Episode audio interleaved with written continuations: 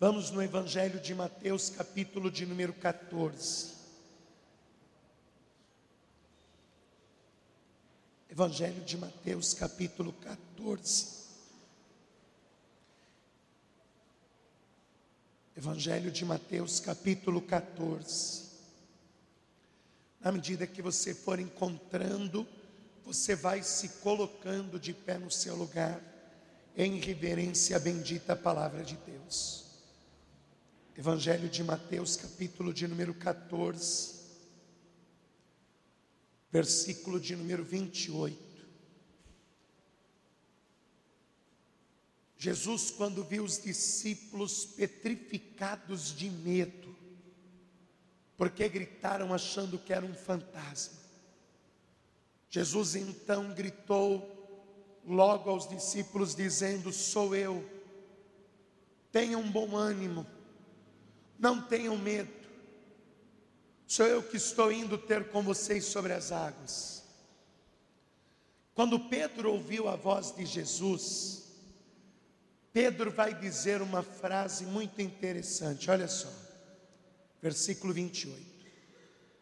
E respondeu-lhe Pedro e disse: Senhor, se és tu, manda-me ir ter contigo por cima das águas, assim seja.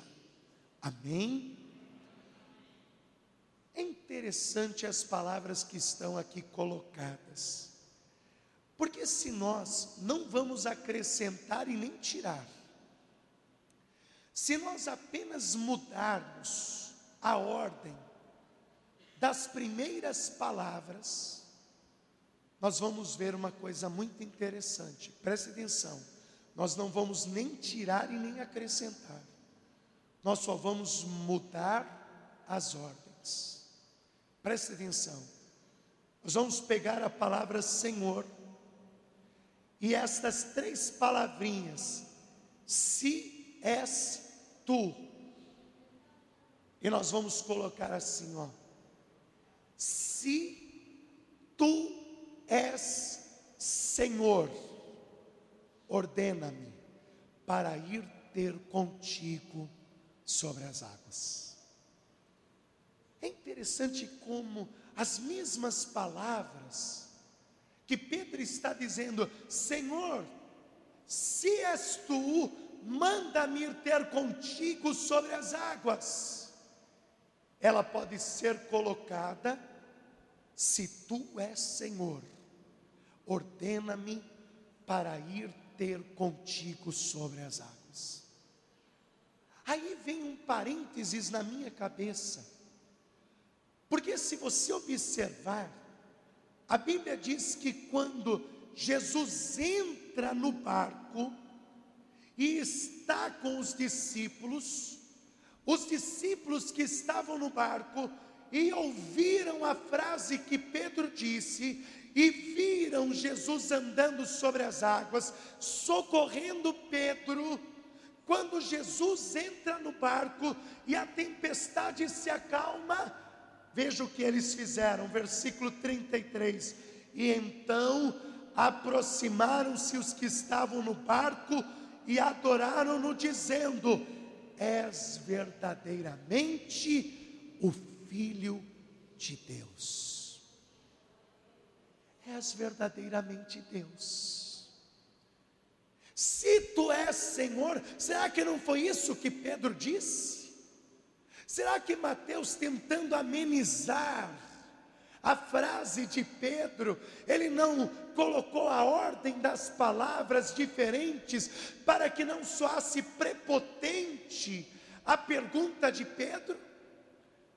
Senhor, se és tu, ordena-me para ir ter contigo sobre as águas. Será que Mateus, ele não quis colocar desse jeito para que Pedro não soasse tão prepotente, ao invés de dizer: "Se tu és Senhor, ordena-me para ir ter contigo sobre as águas"? Pois pela resposta dos discípulos, eu creio que Pedro disse: "Se tu és Senhor, ordena-me a ir ter contigo sobre as águas. Por isso que os discípulos adoraram Jesus e disseram: verdadeiramente tu és Deus, tu és o Filho de Deus. Vou ler mais uma vez esse versículo 28. Eu leio e você repete logo em seguida. E respondeu-lhe, e respondeu-lhe Pedro, e disse: Senhor, se és tu, manda-me ir ter contigo por cima das águas, assim seja. Você crê que esta é a palavra de Deus? Então desocupe agora as tuas mãos e dê a melhor salva de palmas para o Senhor e para a sua palavra. Senhor querido Deus e soberano Pai, aqui estamos diante da tua presença, porque queremos muito ouvir a tua voz. Quero te pedir, ó Pai, que o Senhor tome o lugar do pregador, use os lábios do teu mensageiro, que não seja um homem a falar, mas que seja o teu Espírito Santo a falar com a tua igreja, que a tua palavra vá e produza o resultado para o qual está sendo enviada, em nome de Jesus, assim seja. Digam todos assim seja. Diga graças a Deus. Pode tomar o teu assento. Preste muita atenção no que a palavra de Deus ela tem a dizer e a orientar ao seu coração nesta manhã. Digamos que hoje, nesta manhã, nós tivéssemos o privilégio de sermos transportados por Deus há dois mil anos atrás, quando o Senhor Jesus, Ele estava andando aqui nesta terra. Eu te faço uma pergunta: qual seria a sua primeira decisão? A minha primeira escolha seria procurar Jesus aonde ele estivesse, porque eu queria conhecer esse Mestre face a face. Eu queria ver esse mestre face a face. E talvez você possa começar a imaginar na tua mente como que Jesus seria, não é? Como a igreja católica nos mostra, cabelos lisos, compridos, pele branca como a neve, um rosto perfeito, sem marcas, sem manchas, um olho azul que parece um oceano, não é? Aí você olha aquela roupa branquinha que nenhum lavandeiro consegue lavar. Ai, pastor, para, eu estou ficando emocionada já. Pois é. Mas se você passasse por Jesus, talvez você não o reconheceria. Talvez você passasse mil vezes por Jesus e você não iria identificá-lo, porque sabe por quê? Porque quem olhava para Jesus não via um homem muito diferente do que eu sou e do que você é. Ninguém olhava para Jesus e olhava e dizia: Nossa, que cabelos compridos ele tem, e não tem um nó sequer. Ninguém olhava para Jesus e dizia: Nossa, que olhos azuis, que parece uma piscina. Não, porque a Bíblia diz, Isaías disse, que Jesus era um homem provado em dores. Jesus tinha calo nas mãos. Jesus tinha marcas de trabalho. Sabe por quê? Porque quando ele ainda era jovem, quando ele ainda não havia se manifestado ao mundo, ele sendo primogênito de Maria, quando o pai José morreu, ele teve que assumir a família. E ele assumiu os ofícios do pai José como carpinteiro. Por que, que você acha que quando ele chegou na sua cidade natal, ele operou poucos milagres e ele disse: profeta nenhum tem honra senão na sua casa? Porque os homens olhavam para Jesus e diziam: quem é esse homem? Nós não conhecemos ele, lógico que conhecemos, ele não é o filho do carpinteiro.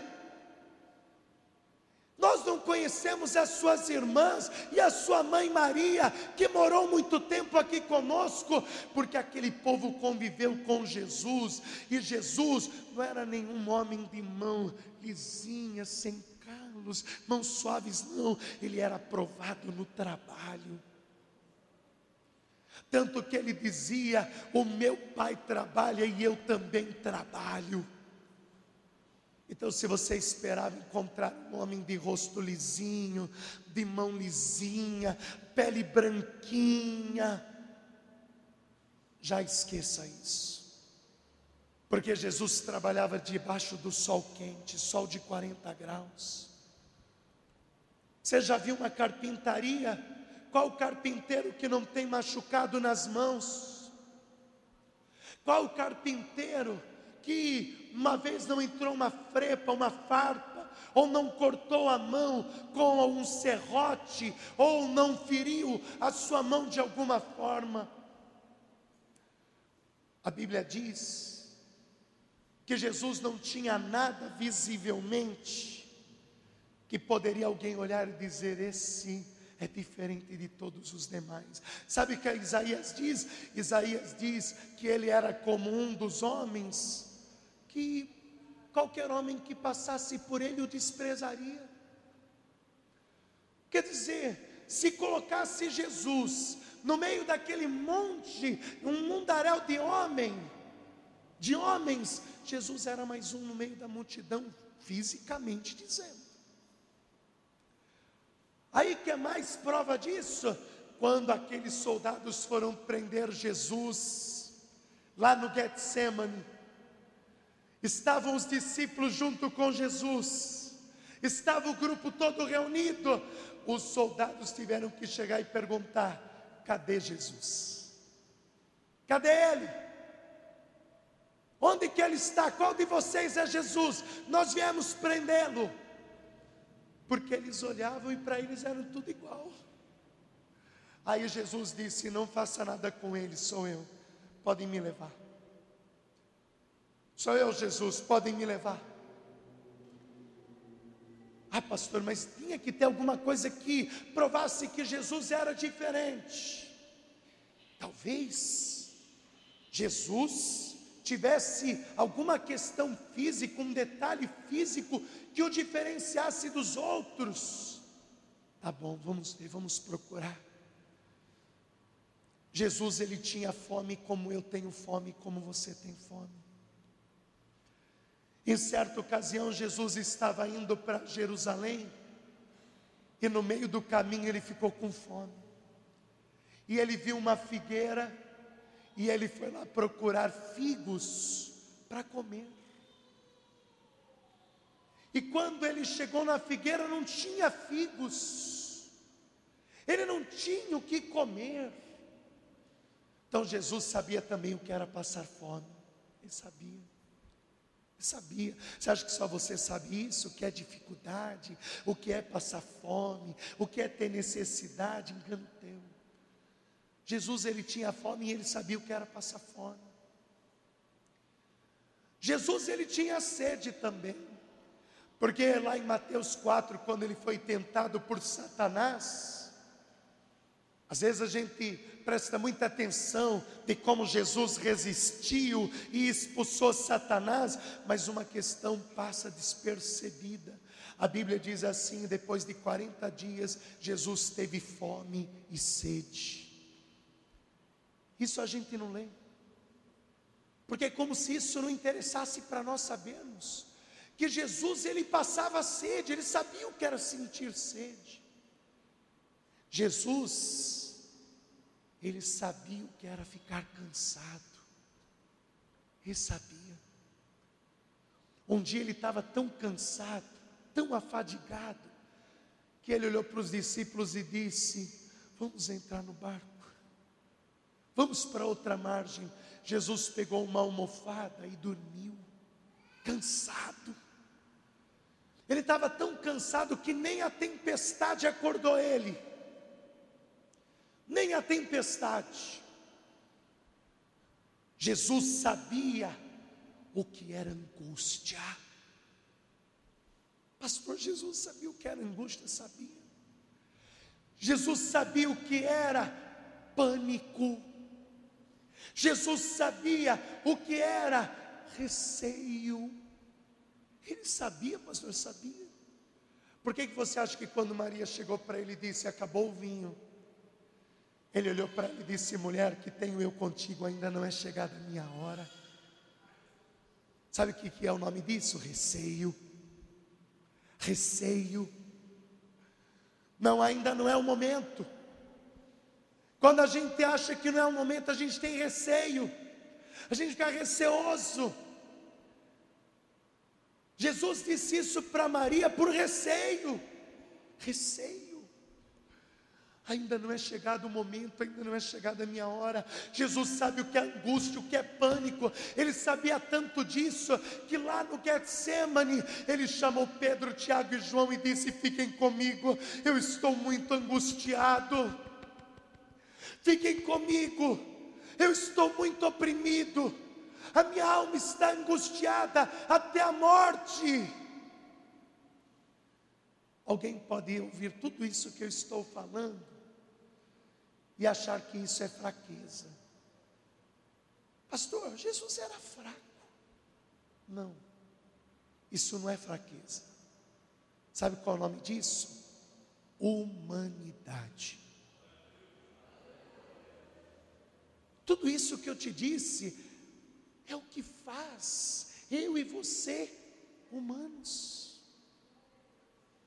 Sabe o que é interessante de tudo isso que eu estou te falando? Você pode até pensar assim, pastor, Jesus é fraco porque ele tinha fome, porque ele tinha sede, porque ele sabia o que era passar necessidade, porque ele era um homem provado em dores, porque ele era um homem que passou por perdas familiares na sua vida. Isso, isso prova que Jesus era fraco, engano seu.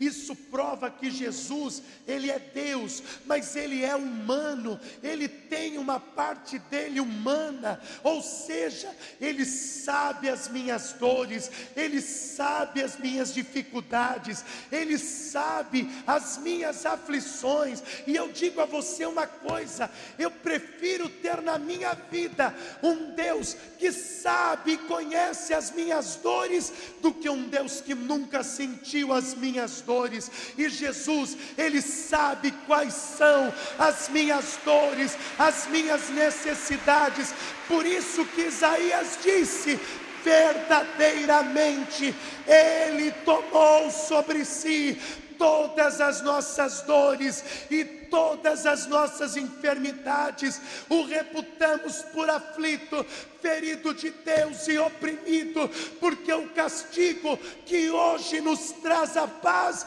estava sobre ele, e pelas suas feridas, pelas suas chagas, nós fomos sarados.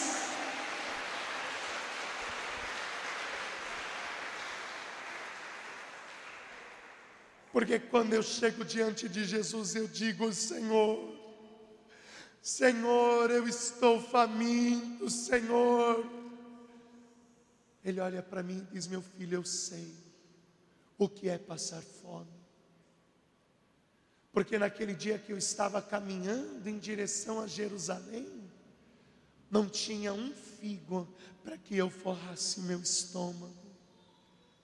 Mas, meu filho, eu superei a fome e você também vai superar. Senhor, eu perdi meu pai, eu perdi minha mãe, eu perdi meu marido, eu perdi um filho. Oh, meu filho, minha filha, eu sei o que é perder um parente. Porque eu perdi não meu pai biológico, eu era um menino, eu perdi o meu pai, não o meu pai biológico, porque o meu pai biológico é Deus, mas eu perdi o meu pai adotivo, José, eu ainda era novo, eu perdi o meu pai que estava me criando aqui nesta terra, eu senti muita dor, tive que assumir a família cedo, não podia deixar os meus irmãos passando fome e necessidade, eu sei o que é isso, meu filho, mas como eu superei, você também vai superar. Por que, que você acha que ele disse: Neste mundo vós tereis aflições, mas tem de bom ânimo? Por que tem de bom ânimo? Porque eu passei por todas as dores que vocês passaram e eu venci e vou ajudar vocês a vencerem também, em nome do Deus Todo-Poderoso.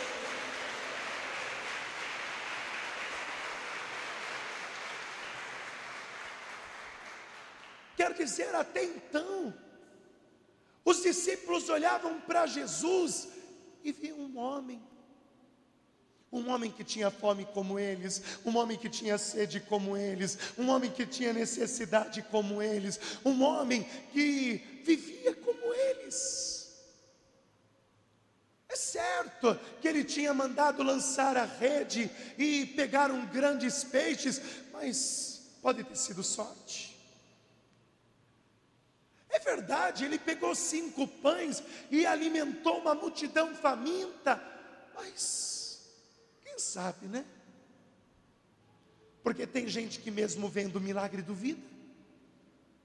Tem gente que pode Deus curar na frente dele um canceroso, a pessoa cuspiu o câncer e ele não acredita.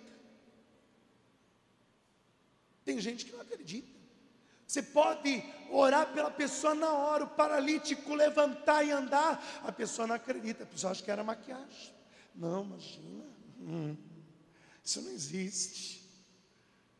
Quer dizer, tem gente que não acredita. Pode ser que os discípulos viram aquele milagre, mas mesmo assim não, ficaram ressabiados. Imagina alimentar uma multidão. Ah, mas pode ser que no meio do caminho alguma coisa, né? Alguém pegou pão, tinha pão e a gente não viu, e aí compartilhou na hora, né?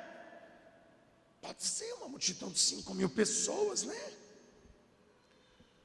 Mas naquele dia, eles exaustos, cansados, eles olham ao longe, da onde estavam vindo, e eles veem só uma silhueta, e essa silhueta não está nadando, essa silhueta não está dentro de um barco, essa silhueta é como se ela tivesse flutuando sobre as águas.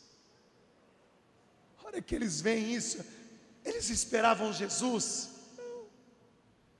Eles achavam que era Jesus? Lógico que não. Se alguma vez tinha ouvido falar de algum homem andar pela cima das águas, nunca. Então eles imaginam o quê? Fantasma. Ah! É gozado isso, né? Tem gente que prefere acreditar em assombração, em fantasma, do que acreditar em Jesus Cristo. É incrível isso, mas é como eu disse: tem gente que não acredita. Aí eles gritam apavorados. Aí Jesus diz: Não tenham medo. Não tenham medo, sou eu. Não tenham medo, sou eu. Tenham bom ânimo, sabe por quê? Eu vim resolver o problema de vocês. Eu estou percebendo que vocês estão há oito horas remando e não saem do lugar.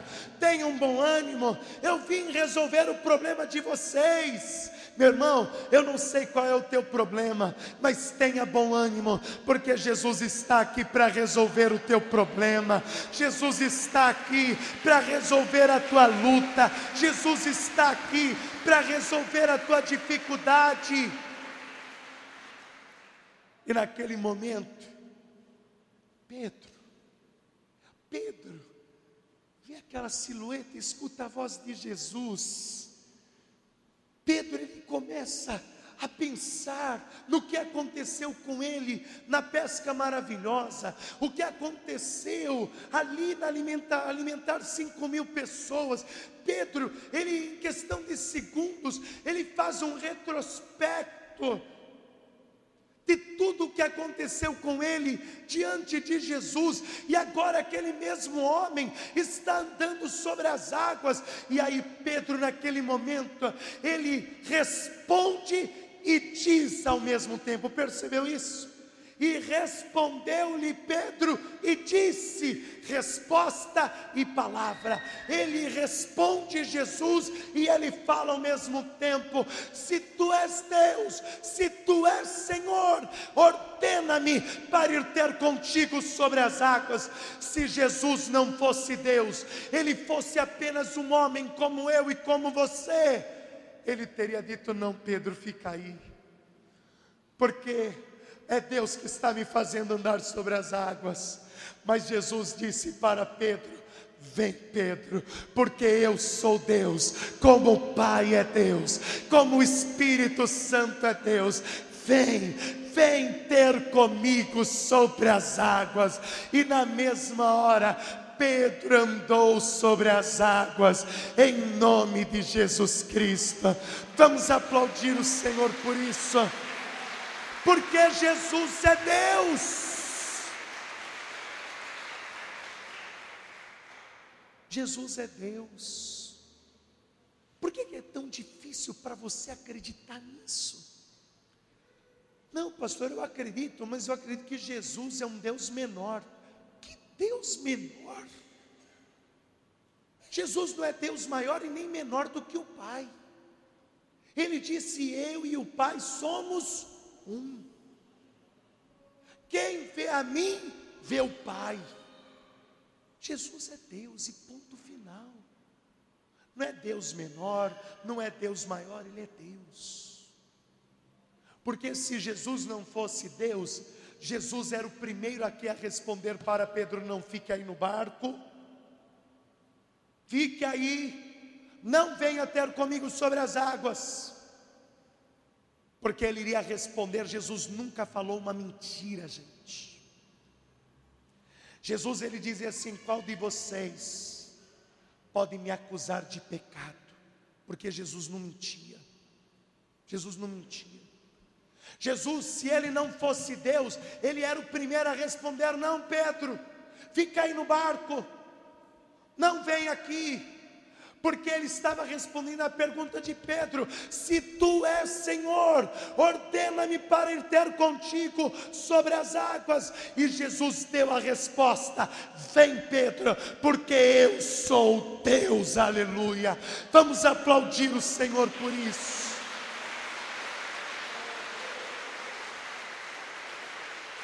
Vem, Pedro.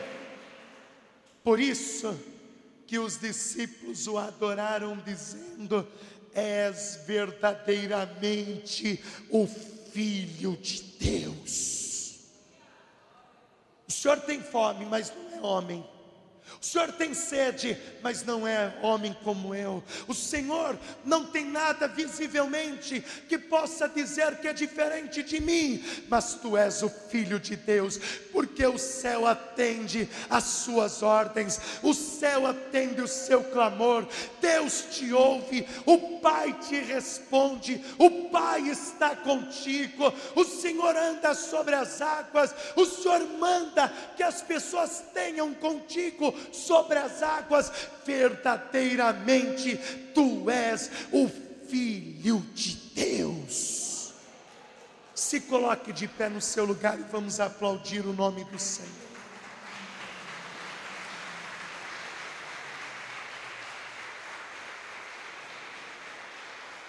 Só para concluir, Filipenses, capítulo 2.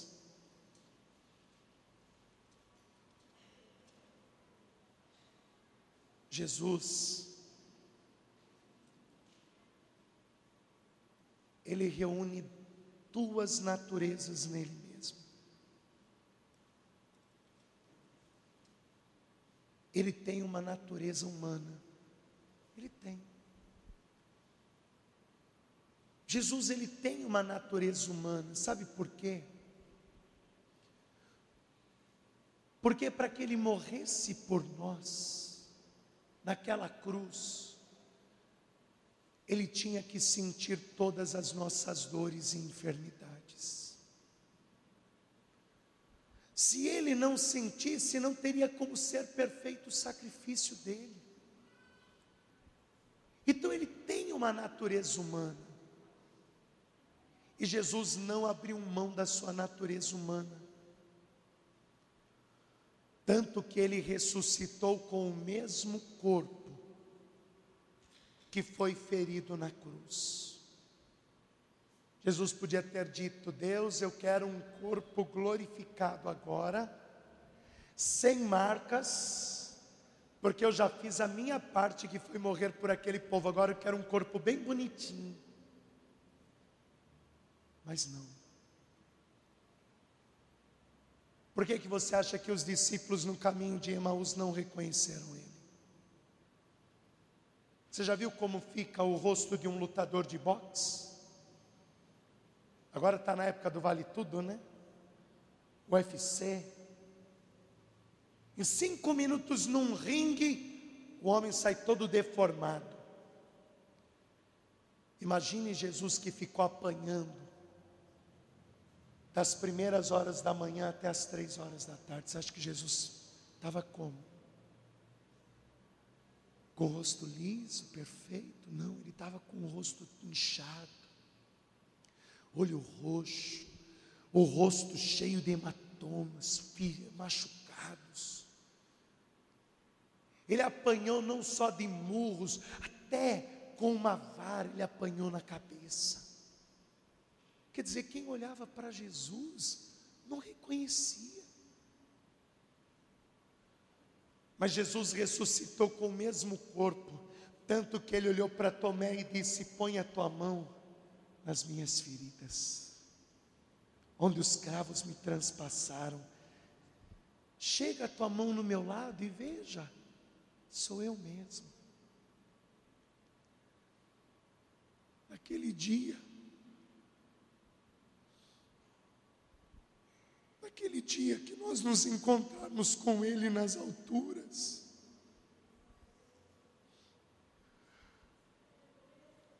Os seus olhos não vão olhar para o rosto dele primeiro.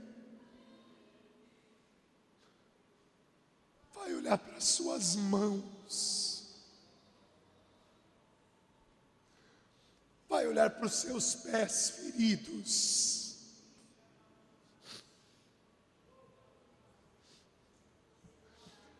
Pois ele disse: Naquele dia me perguntarão: Que são estas feridas, estas marcas nas tuas mãos e nos teus pés?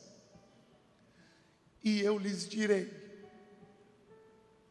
Estas foram as feridas que eu fui ferido na casa dos meus amigos que ele ainda me chama de amigo.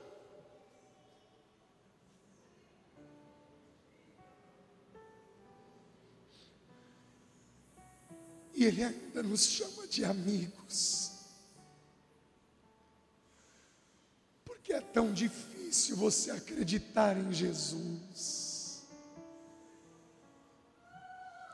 Por quê? Porque para você é tão difícil entender que Jesus é Deus. Por quê?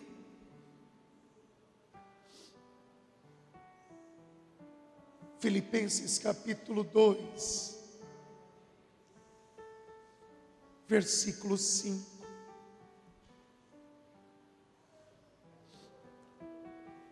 De sorte que haja em vós o mesmo sentimento que houve também em Cristo Jesus, que sendo em forma de Deus, não teve por usurpação ser igual a Deus. Você sabe o que é usurpar? É exigir o que é seu por direito. Parece uma palavra feia, né? Usurpação, parece que está querendo tomar o lugar de outro, não. Usurpar significa reivindicar o que é seu por direito. Veja o que a Bíblia está nos dizendo. Que sendo em forma de Deus, não exigiu ser igual a Deus. Jesus é Deus. E ele podia ter olhado para Deus e falado: tá bom, eu vou lá para a terra, mas eu só vou se for com meu corpo glorificado. Eu vou descer como Deus. Era direito dele. Ele, ele é Deus. Mas ele não exigiu isso. Mas aniquilou-se a si mesmo, tomando forma de servo, fazendo-se semelhante a quem? Aos homens fazendo-se semelhante aos homens. Versículo 8.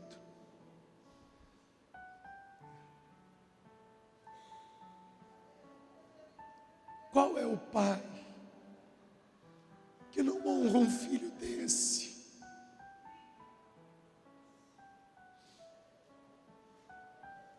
Qual é o pai que não honra um filho desse?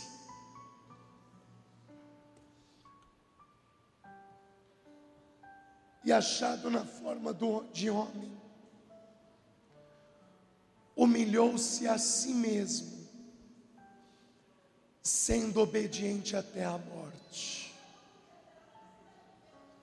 até a morte de cruz.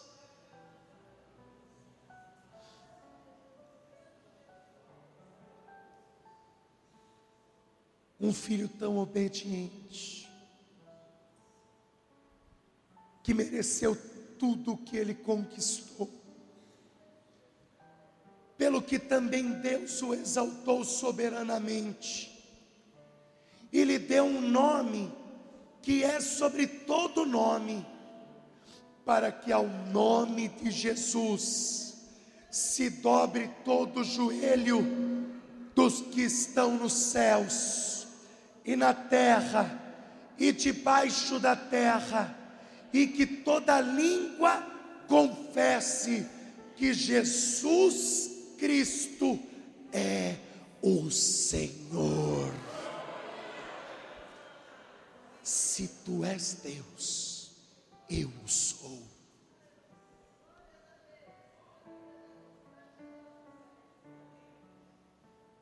E toda língua confesse que Jesus Cristo é o Senhor, para a glória de Deus.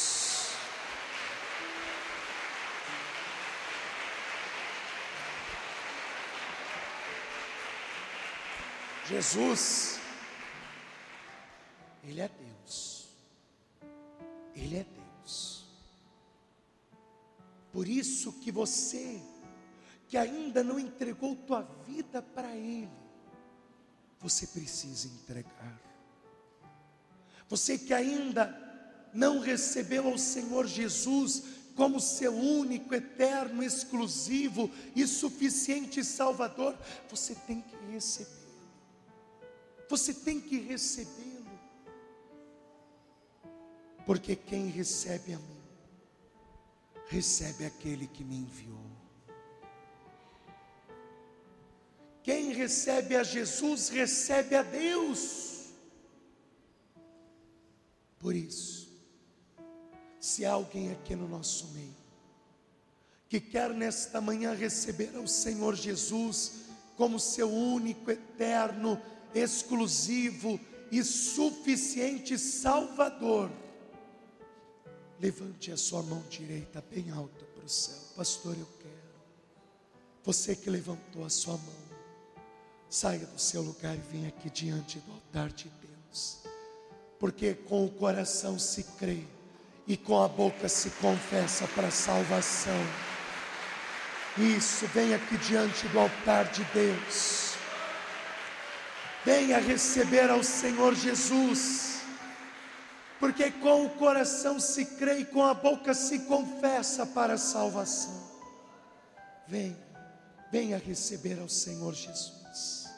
Saia do seu lugar e venha aqui à frente. Venha confessá-lo. Venha confessá-lo na sua vida em nome de Jesus. Pastor, eu já recebi ao Senhor Jesus, mas eu acabei me desviando, acabei me afastando. Então se reconcilie com Jesus hoje. Se você se desviou, se afastou, se reconcilie com Jesus. Se alguém aqui no nosso meio que quer se reconciliar com Jesus nesta manhã, saia do seu lugar e venha aqui diante do altar de Deus. Venha se reconciliar com Jesus, porque Ele te diz que Ele é Senhor. Se tu és Senhor, eu o sou. Eu sou o Senhor. Eu vou orar com essas vidas.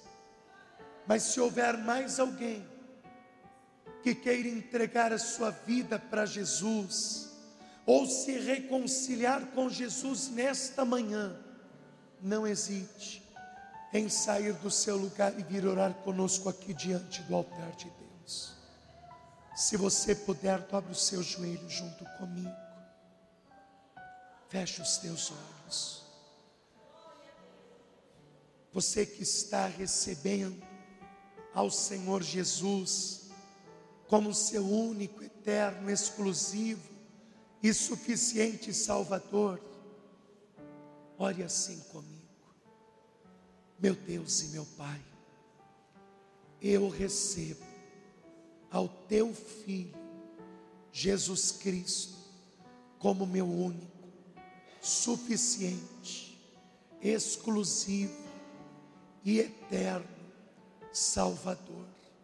Meu Deus, escreva o meu nome no livro da vida e me conceda o direito de entrar no teu reino pelas portas, em nome de Jesus. Você que está se reconciliando com Jesus Ore assim comigo, meu Deus e meu Pai. Eu peço perdão dos meus pecados, das minhas falhas, pois eu quero me reconciliar com o teu filho, Jesus Cristo. Eu quero ter a alegria da salvação e de ser chamado de teu filho. Por isso, eu quero me reconciliar contigo, em nome de Jesus. Deixa eu orar por você agora. Senhor amado Deus e querido Pai, aqui estão estas vidas diante do teu altar que estão recebendo ao teu Filho Jesus Cristo como seu único, eterno, exclusivo e suficiente Salvador. Senhor, escreva o nome desta pessoa no livro da vida e conceda a ela o direito de entrar no reino de Deus pelas portas. Olha também, Senhor, para estas vidas que estão se reconciliando contigo nesse instante. Perdoe os pecados, as falhas, e conceda a esta pessoa a alegria da salvação. Abençoe cada uma destas vidas, que na hora que elas se colocarem de pé elas tenham a certeza da salvação. E se eu te peço isto, ó Pai, é crendo que assim será feito, em nome de Jesus, amém, e graças a Deus.